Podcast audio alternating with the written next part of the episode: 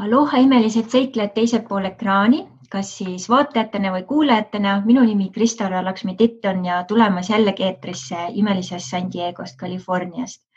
ja ma ise kutsun ennast holistiliseks coach'iks, kes usub, et meis kõigis on aarete laekad ja kui me need aarded avame, saame hakata aktiveerima oma sisemisi muinasjuttu ja tooma neid siia reaalsusesse ja realiseerima oma unistusteks ja tere tulemast Aarete seikluse podcasti, kus äh, me siis oleme jällegi avastamas ühte imelist uut aaret, kelle nimiks, nimeks on siis, äh, kodaniku nimeks on Ergo Menov ja keda paljud siis kutsuvad Ergo õnnelik olek. Ja tere tulemast sulle, Ergo, teisel pool äh, siis ekraani või kõrvaklappe.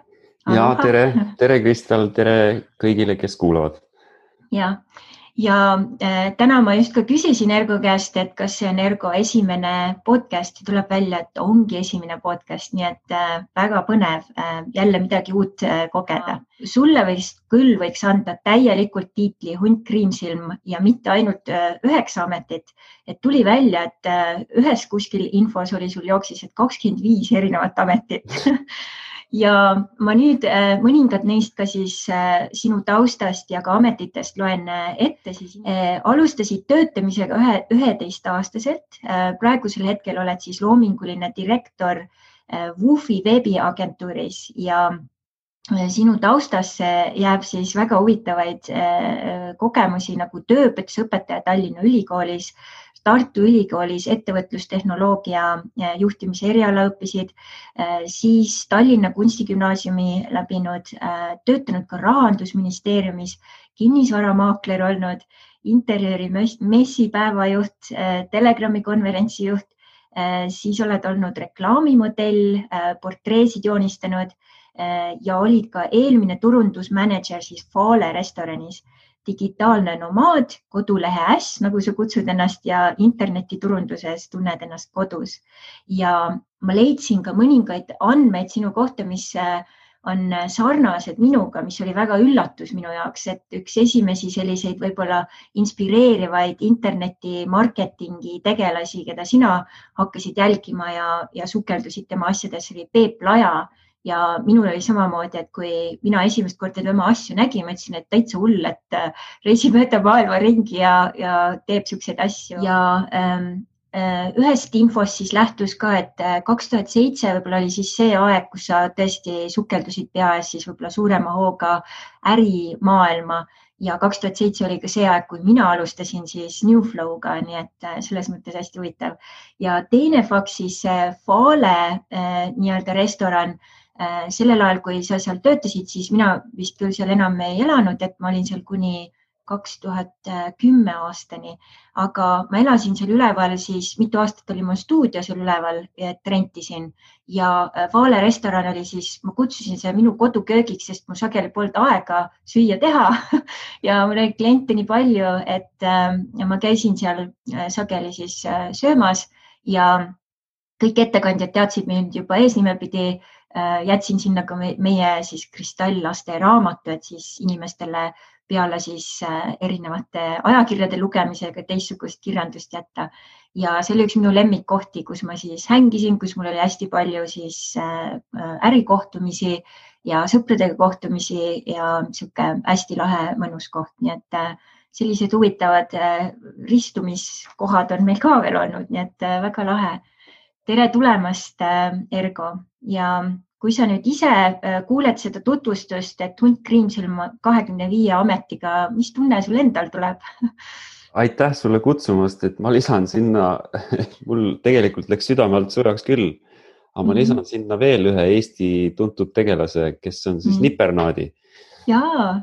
et sõbrad on mind kutsunud nagu Nipernaadiks, kes külast külla on käinud ja, ja. mingi oma ideid seal äh, levitanud mm. -hmm.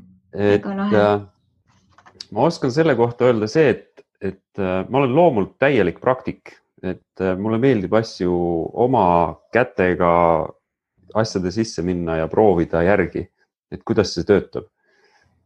ja sellepärast ma sõna otseses mõttes mingi hetk nagu rallit sõitsingi erinevate töökohtade vahel mm. -hmm. et, et...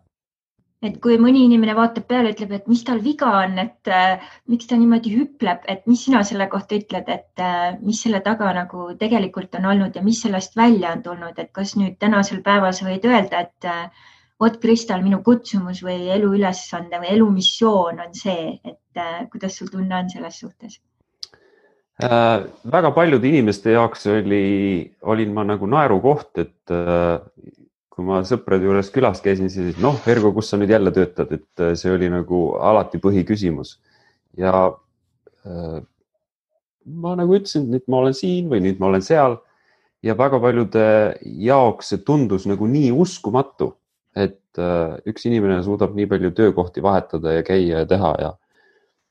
aga mis ma oskan nagu öelda, on see, et, et ma olen alati olnud selline seikleja hing, ma olen tahtnud praktiseerida. Äh, ja vaata, ei saagi vist minu meelest kätt ette panna sellisele inimtüübile, kes äh, tahab proovida. ja ma tegelikult tundsin ennast äh, õudselt nagu kires elades, et ma sain proovida väga palju asju, ma alati igasugusesse töösse läksin sihukese entusiasmiga sisse ma pühendusin, ma kaevasin sealt välja nii palju, kui ma sain. ja mis põhiline, vähemalt mulle endale tundus, et ma sain asjadele väga kiiresti pihta mm. -hmm. ja, ja mul tihtilugu hakkas peale kolme-nelja kuud hakkas igav ja, ja siis, siis ma otsisin nii-öelda nagu, nagu seda järgmist sellist äh, äh, otsa või kohta mm. -hmm.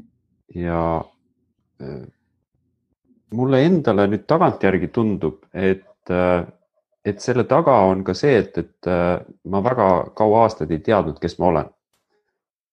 ja seepärast ma niimoodi nagu käisingi ühe kivi alt vaatamas, teise kivi alt vaatamas, kolmanda mm -hmm. kivi alt vaatamas.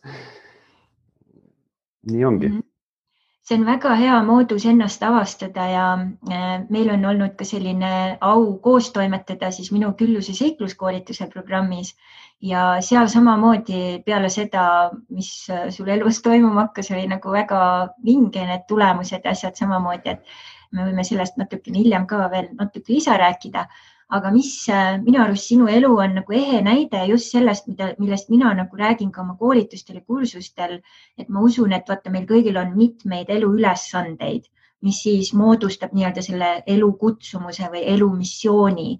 Ja tegelikult nende eluülesannete avastamisega väga sageli inimesed ei julge seda teha või siis äh, nii-öelda siis ei anna endale võimalusi äh, tegelikult pea ees siis sisse hüpata erinevatesse asjadesse. Ja äh, kui ähm, ollakse võib-olla seal ka teismelise eas, äh, siis võib-olla on kas äh, ütleme seal äh, koolist vabal ajal äh, hobiklassid või mingid sellised asjad ja paljudel pole isegi võib-olla seda võimalust olnud, et mina olin näiteks selline tüdruk, kes kasvas ilma selliste võimalusteta. et kui mina sain äh, täiskasvanuks, siis minul oli samamoodi, ma hakkasin avastama sarnaselt, et äh, kes ma siis olen, kes ma ei ole, erinevaid asju nii-öelda siis äh, leiutama ja, ja selgitama ja äh, nüüd, mis on äh, väga lahe äh, kõikidest nendest asjadest sa oled kindlasti õppinud väga palju ja nüüd on nii-öelda siis välja kujunemas see just võib-olla siis ka, kas, kas praeguseks on siis juba hakanud selgemaks saama, et mis see ergo tõeline kutsumus on? Et kui sa oled nii palju kive nüüd nii-öelda teistpidi keeranud, et kas hakkab nii-öelda see elumissioon punane niit nii-öelda siis eh, ennast juba ilmutama või on see ikkagi segane, et tuleb veel mitmeid kivisid keerata? Ähm, siin võib-olla tuleb ajaloos natukene tagasi minna. ma mäletan äh, väga selgelt äh, sihuke kümneaastase poisikesena, et äh, ma teadsin, et minu tähetund tuleb kuskil neljakümnendas. et ma olen kolmkümmend üheksa et enne seda ma lihtsalt õpin ja katsetan ja proovin ja, ja, ja nii ongi. võib-olla ma sõnusin kümneaastaselt selle ära, aga ma arvan, et ei sõnunud, äh, teades iseennast, vaid lihtsalt äh, äh, ma teadsin, et minu tähetund tuleb hiljem. ja mul tuli olla lihtsalt kannatlik ja, ja mitte nagu nii-öelda nina püssi põõsasse visata mm. -hmm Äh, teine oluline nagu teadasaamine selle kõige juures on see, et äh, ma ikkagi äh, ettevõtja tüüp, mulle see palgatöö nagu väga hästi ei sobi. et äh, mul on ideed, ma tahan inimestele midagi pakkuda ja samas ma tahan, see on hoopis teistsugune mõtteviis, et ma tahan oma töötajatele palka maksta. mitte, et ma tahan ise palka saada. See on, see oli minu jaoks aastaid väga suur segadus, et oot-oot-oot, ma mõtlen nagu niimoodi, aga miks ma siis palgatööl olen ja, ja lõpuks, kui sa lubad iseenda seest selle energia nagu välja, lubad selle ühenduse iseenda sisemusega nagu, nagu ühele tasandile viia, siis sa saadki ettevõtjaks äh,. siis kui sa oled ettevõtja, siis sa saad hakata teenuseid, tooteid pakkuma, müüma äh,.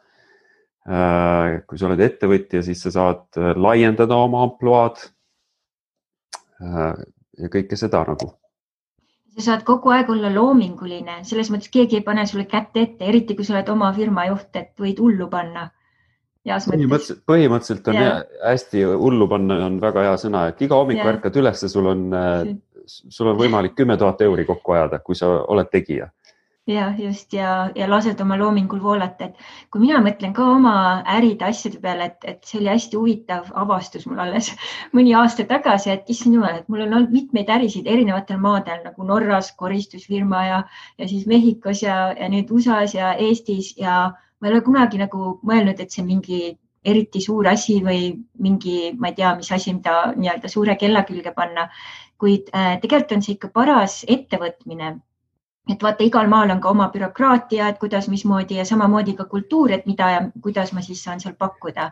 aga nüüd selle kõige taga, see punane joon ongi tegelikult just see looming ja ma mõtlesin ka, et kui mina oleks läinud kuskile tavatöötajaks, ma arvan, ma oleks üsna ruttu nii-öelda ära surnud igavusse ja, ja mandunud, sellepärast äh, ma õppisin ju tegelikult ka vaata sekretäriks ja no see on üsna igav, kui ta on niisugune tavasekretäri töö on ju ja sain selgeks samamoodi nagu sina praegu tood välja just selle karakteri teema, et õpime tundma oma karakterit, et mis tüüpi inimene ma olen.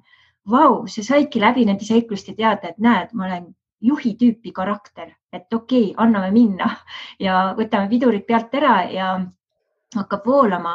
Ja just see loomingu teema, see tähendabki, tegelikult mingis mõttes sa oled kogu aeg nagu varvastel või äärte peal, siis sa pead kogu aeg katsetama ja vaatama, et mis nüüd sobib ja mida on inimestel vaja ja mis turul toimub ja, ja nii edasi.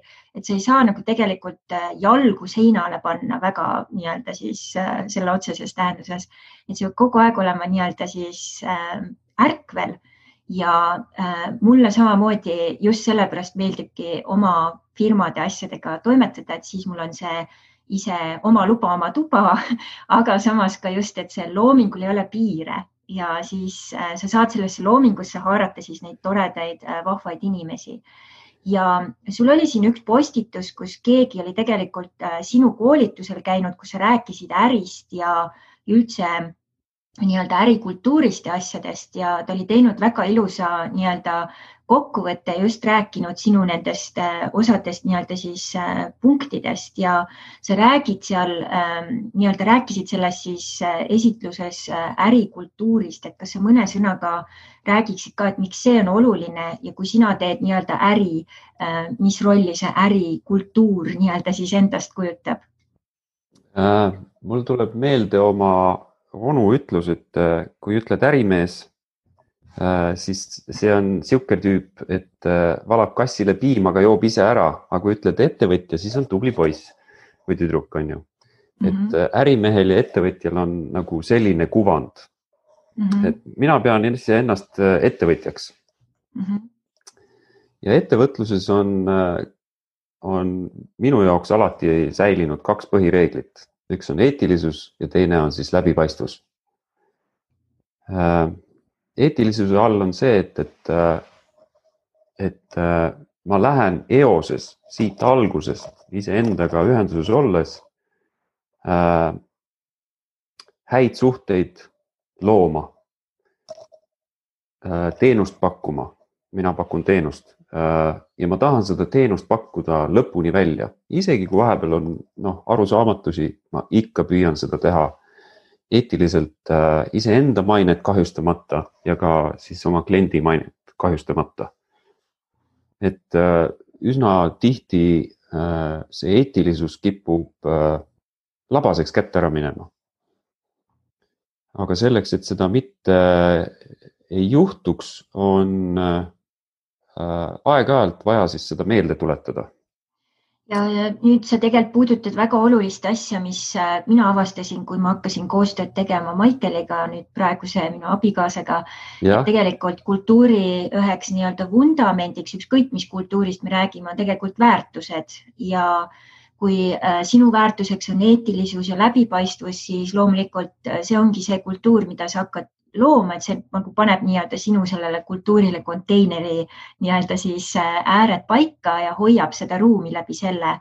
et ma mäletan justkui me äh, Maikeliga alustasime Mehhikos ühes kultuurikeskuses väikeste filmiõhtute tegemisega, siis meil nagu kõik toimis, me nagu lambis, me ei pidanud isegi seletama ära, mida teha, et äh, oli selge, kes mida teeb ja kõik tegid sada protsenti ja kõik olid nii-öelda asjas sees, onju.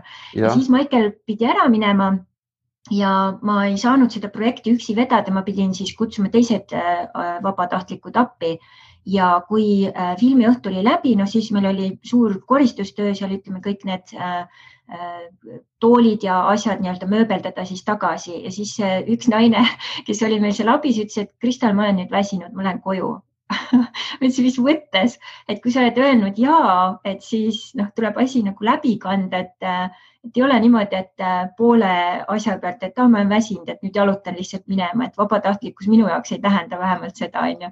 ja siis äh, ma saingi aru, et vau äh,, kui suur vahe on see, et kellega koos, koostööd teha ja kuidas ja ja need kaks punkti just eetilisus ja läbipaistvus on kaks asja, mis ma tunnen ka hästi on, on sellise uue ajastu nii-öelda siis äh, kvaliteedid ja mul on nii hea meel, et äh, sa selliselt nii-öelda siis asju ajad.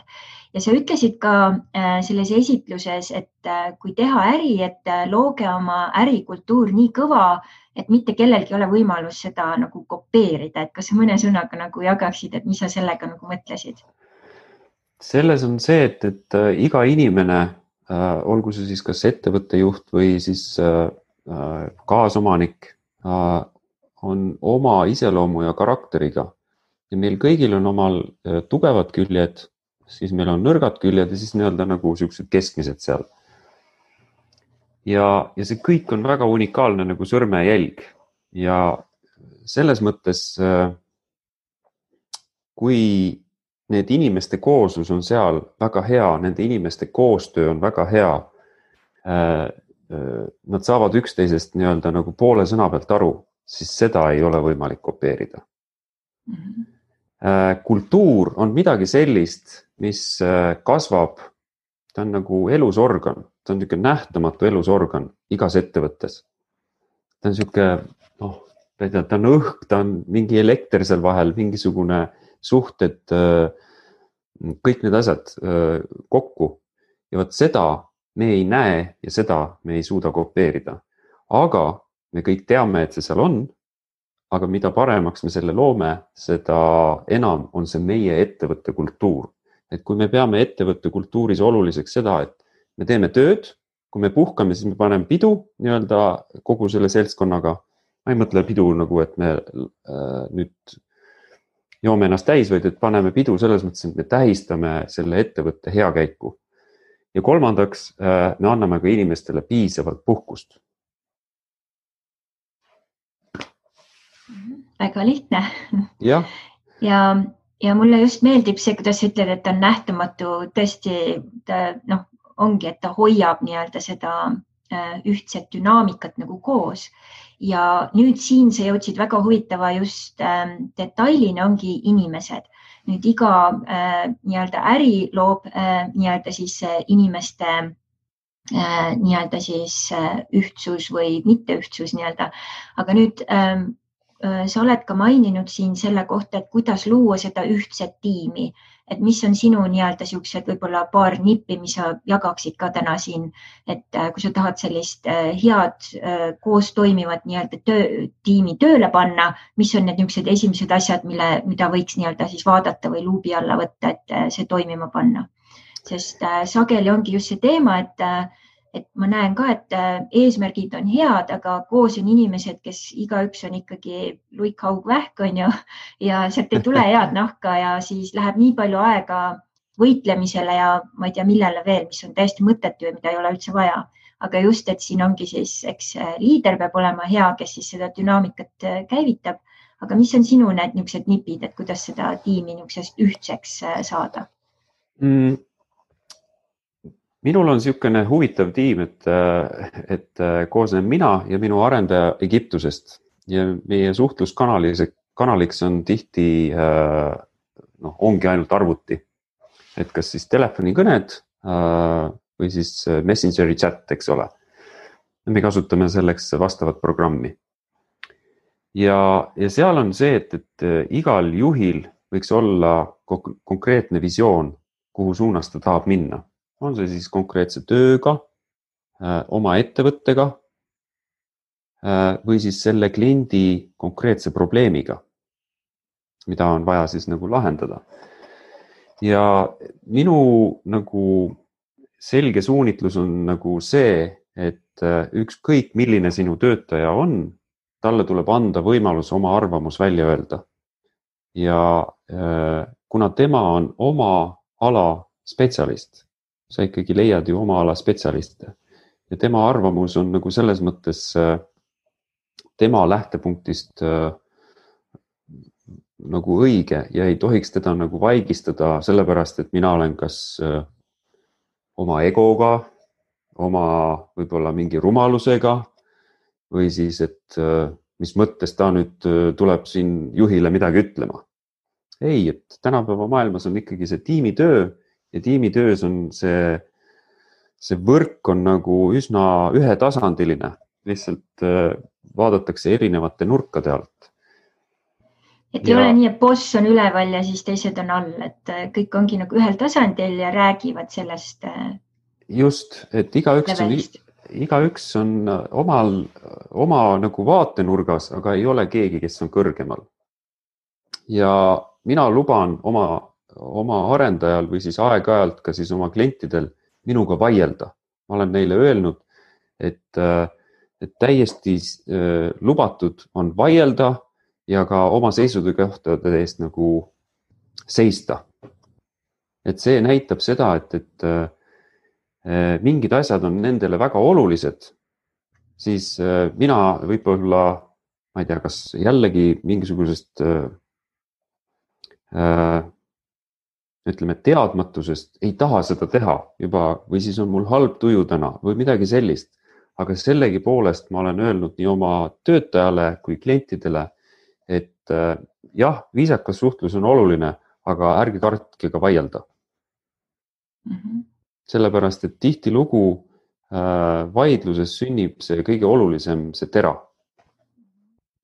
siin on tegelikult võib-olla ka üks asi, mis ähm, tuleb välja või seos nii-öelda meie eelneva nii-öelda siis juba lahti arutlusega.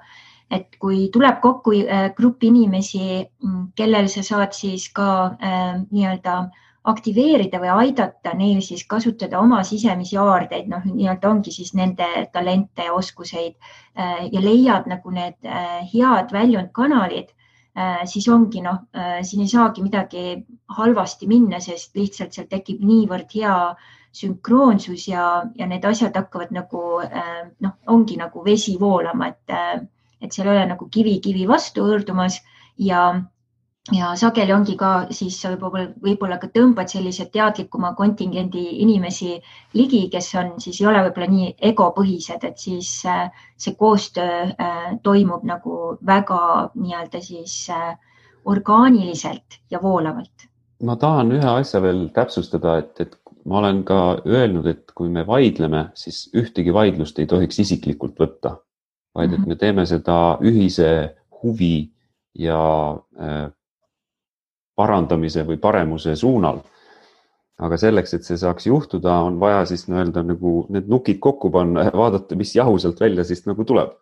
et ega ükski jahu ei tule äh, pehmete kividega, vaid et on ikkagi see, et üks kivi on pehmem ja teine on kõvem. et äh, või siis vastupidi, üks niipidi ja siis niipidi. kord Vestman peal ja piibeleht all ja siis vastupidi just. et see on, see on puhas elu lihtsalt.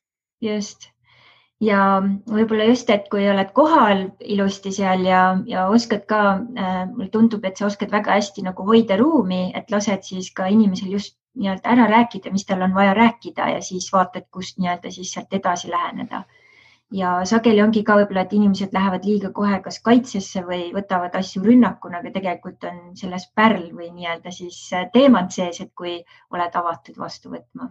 tahaks ühte asja täpsustada, et äh, kuidas sa küsisid, et mida sa nende aastate jooksul oled siis õppinud iseenda kohta?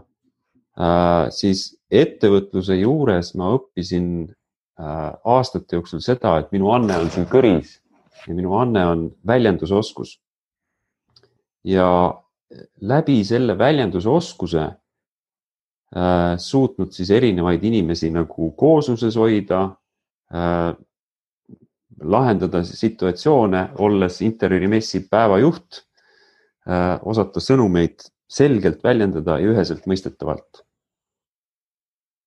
et väga-väga raske on olla juhi alluvuses, kui juht mõtleb äh,, mõtleb kaheti mõeldavaid äh, mõtteid või ütleb neid välja mm. -hmm. et äh, jah, see on nagu äh, minu oskus, selge väljendus ja hoida fookust mm. -hmm väga hea, no see on super asi, nüüd on vaja siis leida lihtsalt kõikvõimalikud kanalid, kus seda täie rauaga panna, nii et väga lahe. ja, ja nüüd üks asi, mis sa siin selle äriga seoses veel ütlesid, millega ma väga nõustun, on see, et sa võid teha maailma parema siis toote või teenuse äh, maailma jaoks, aga kui sa seda ei müü, siis äh, põhimõtteliselt on see raisatud aeg. et äh, mis sa selle kohta ütled, et sul on hästi palju kogemusi olnud äh, müügiga seoses ka ja ma tean tänasel päeval, kus põhimõtteliselt siin nüüd on uus nii-öelda laine, iga inimene põhimõtteliselt saab nüüd coach'iks ja alustab siis ka oma coaching'u äriga siis nad jooksevad üsna sageli ähm, põhimõtteliselt peaga vastu seina, sest nad ei oska ennast müüa ja noh, ongi, kui sa ei saa ennast, ei oska ennast müüa, siis kui sul klienti ei tule, siis sealt ei tule mitte midagi, et mis sa ütled selle kohta no,? Need inimesed, kes ei oska müüa või siis äh, arvavad, et nad ei oska müüa, siis äh, üsna tihti käib kaasas müügiga selline müüt, et ah, ma ei ole müügiinimene ja müük on tohutult raske ja ja midagi sellist, eks ole. aga müük on kõige lihtsamini öeldes kõige parem sinu enda tundmaõppimise äh, valdkond. kui sa lähed müüki, siis äh, sinust ei jää mitte midagi järgi, sest sulle tuleb vastu kliente, kes ütlevad sulle halvasti, kes nähvavad sulle äh,, kes ei taha osta, noh, sada seitsekümmend seitse häda, mis äh, kõik ütlevad ei. ja siis on võib-olla kaks jaad seal vahel. Äh, need inimesed, kellele sa suudad ära müüa. ja müügi tegelikult äh, kõige suurem võti on see, et millal sa jõuad selle jaa ära oodata. ülejäänud on kõik ei-d. ja kas sa suudad nende ei-de taga olevat nagu negatiivsust või mõnikord noh, ebameeldivust lihtsalt endast mööda lasta ja müügis on tehnikad äh, nagu igas teises töös, et äh, laulmises on oma tehnikad, eks ole, kuidas laulda erinevaid tämbreid kõrgemalt, madalamalt, kuidas hingata. müügis on täpselt samamoodi, kuidas äh, erinevaid tehnikaid kasutada, kuidas märgata inimese kehakeelt äh,, mida ta sulle vastu ütleb äh,. see kõik on õpitav mm. -hmm. ja, ja müük on selles mõttes äh, see on sinu elu vereringe. igas ettevõtluses on, äh, ütleme, rahavoog ehk siis sinu ettevõtte rahakäive on sinu vereringe. ja kui veri ringi ei käi, sured maha. nii lihtne ongi. -hmm just. Ja sageli ongi see ka, et võib-olla inimesed mõtlevad, et oi, et äh, müümine on ainult siis, kui mul on oma äri, aga nad ei saa aru, et tegelikult isegi kui nad äh, töötavad kellegi jaoks, siis nad ka ju müüvad oma aega või müüvad oma oskuseid, on ju, et nad ei mõtle võib-olla selliselt nagu suuremalt selle peale. Ja väga sageli ongi, ma nüüd viimasel ajal olen hästi kõvasti õppinud Dean Graziosilt, kes on just rääkinud selle kohta, et mõtled, et äh, kui sa oma peas selle mõtte, et müük on paha või müük on raske nagu ümber teed, et näiteks kui ma praegu küsiks sinu käest on ju, et Ergo, et räägi mulle, mis on sinu lemmiksöögikoht näiteks Tallinnas ja miks see on sinu lemmikkoht ja mis sulle seal meeldib ja milline toit on ju ja kui sa hakkad rääkima seda, siis äh, põhimõtteliselt sa juba müüd mulle seda, aga sa lihtsalt räägid, mis sulle meeldib. ja äh, täpselt. jumala lihtne. ma võin sulle kohe öelda, Tallinnas on selline kohvik nagu Toormoor, kus tehakse vegan toitu ja toortoitu ja see koht on lihtsalt sisustusega imeline ja toit on niimoodi, et, läheks sinna seitse korda järjest noh ja kuidas teenindus on teenindus on väga kihvt yeah inimesed on sõbralikud, äh, sõbralikud ja, ja lahked. just ja nüüd ongi, näed, ma kuulen seda, kahjuks ma ei ole küll Eestis, aga järgmine kord, kui tulen ja kui koht veel alles on, esimene koht, kuhu lähen, sest Ergo soovitas. jah, täpselt ja. ja müük on tehtud.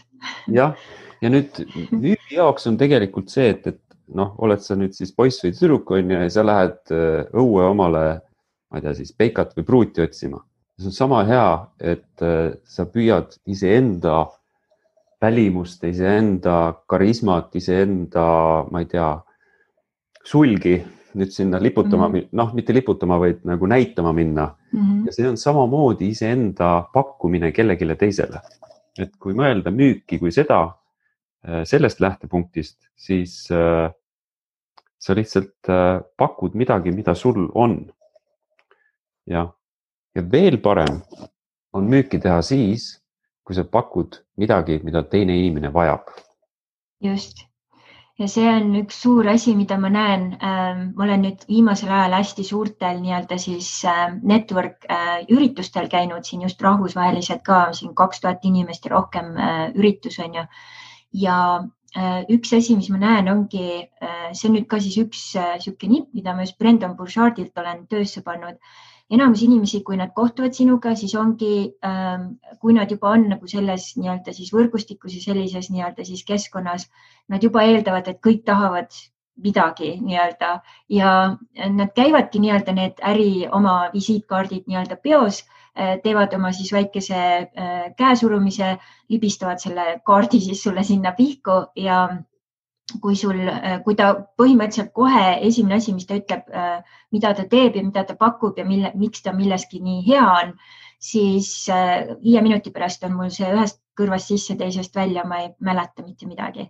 ja nüüd, kui see inimene pigem tuleks ja küsiks Kristel Rao, et ja ei oleks ainult niisugune nii-öelda Äh, lihtsalt visatud, et kus sa, kus sa pärit oled, kus sa oled, nii edasi, et oo, ma kuulen, et sul on nagu teine aktsent, kus sa pärit oled ja siis aa, Estonia, okei. Okay., siis ta juba kuskile paigutab su ära ja rohkem nagu lisa ei küsi, onju, et aga siis küsiks pigem, et Eesti, vau, et kus kohas see on, et mis, mismoodi oli seal nagu üles kasvada Nõukogude Eestis on ju.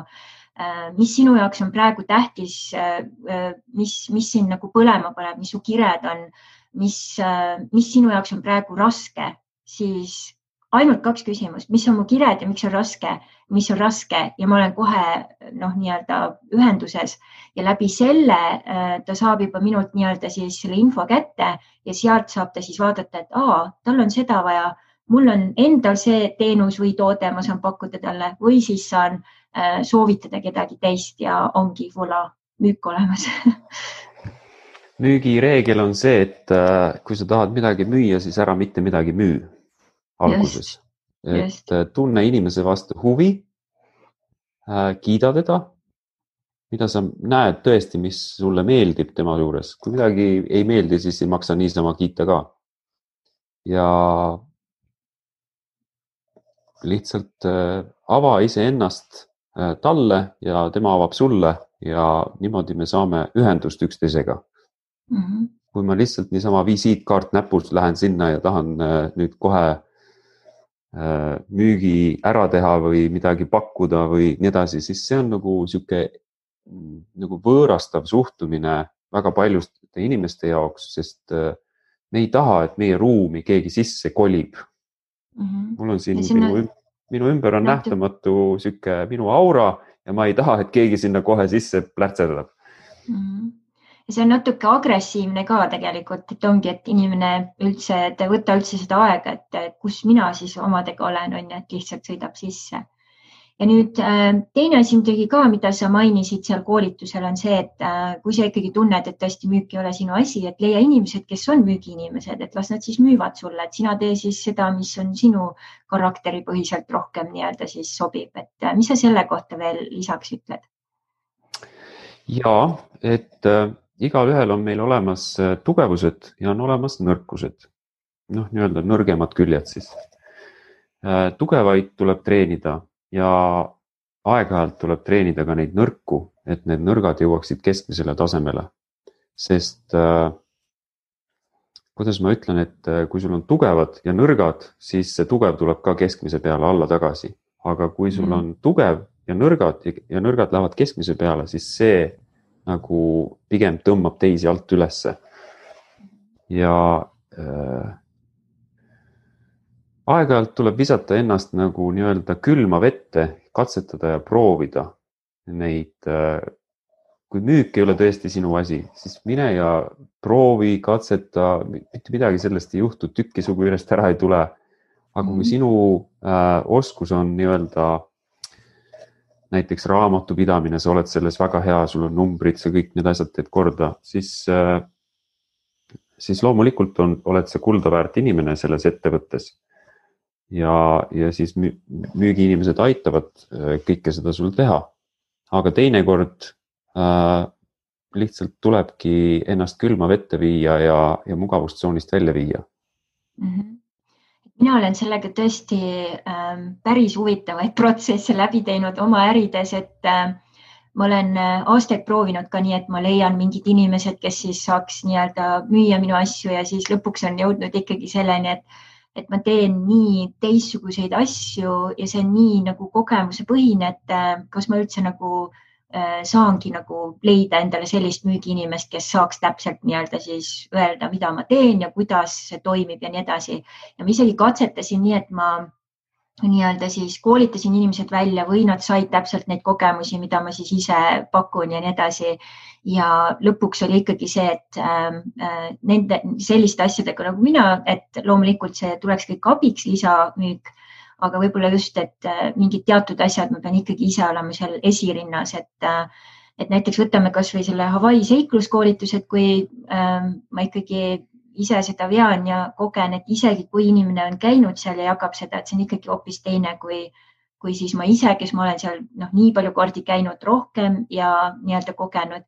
et äh, see on olnud selline täpselt nagu sa ütled, et katsetada nõrku asju nii-öelda natukene tugevamaks saada ja, ja ma olen jah, tõesti käinud nagu kass ümber palava pudru sellega ja äh, see on huvitav protsess üks asi veel, mida ma olen äh, õppinud, äh, et ühtegi suurt asja või ühtegi suurt ettevõtet ei tehta üksi, selleks on Just. ikkagi partnerid tiim. olemas, tiim ja siis ka, kui on rohkem nagu rahavoogu, siis sa saad ka töötajaid palgata mm. -hmm.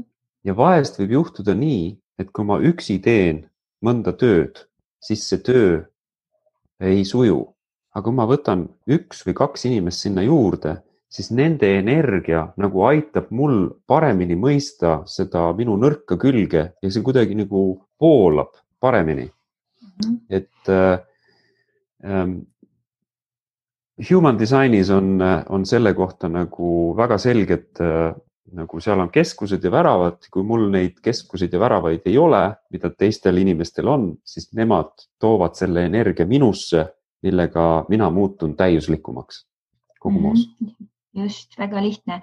Ja mul endal on just selles suhtes hea kogemus praegu oma siis raamatu käsikirja ümber ülekäimisega. Ja nüüd äh, on siis abiliseks äh, mul üks väga hea siis koostööpartner, kes just oma värske pilguga oskab nii-öelda siis näha seda, mida mina enam selles materjalis ei ole võimeline nägema, sest ma olen lihtsalt liiga lähedal. ja täpselt see, mida sa praegu räägid ja milline dünaamika, asjad voolavad niimoodi, et noh lihtsalt üksinda istudki selle nii-öelda siis aarete kirstu otsas ja ei jõuagi kuskile. nii et selles mõttes väga oluline. just. Et suur-suur aitäh sulle, armas Ergo, imelist toimetamist ja kõike-kõike paremat ja soovime kõigile kuulajatele imelist siis toimetamist samamoodi. ole nii tore, kindlasti like'i, jaga, hakka jälgijaks ja oleme jälle kuuldel juba varsti jälle, nii et suur-suur tänu. aitäh sulle, Kristel, kutsumast. ja aitäh aitäh sulle, armas kuulaja-vaataja, selle imelise kohalolu eest tänase podcasti kuulamisel. Ja kuna materjali Ergoga tuli nii palju, siis tuleb sellest ka teine episood, nii et äh, kui sa soovid rohkem kuulda siis äh, enesearengust just meeste äh, perspektiivist lähtuvalt ja veel mõningatest sügavatest teemadest, siis äh, Ergoga teine osa on siis üles tulemas kohe-kohe peale seda. nii et ole siis kuuldel ja järgi siis reklaami ja vaata siis või kuula järele siis ka teine osa, nii et kõike-kõike head ja imelise kohtumiseni juba siis järgmisel korral. Mahalo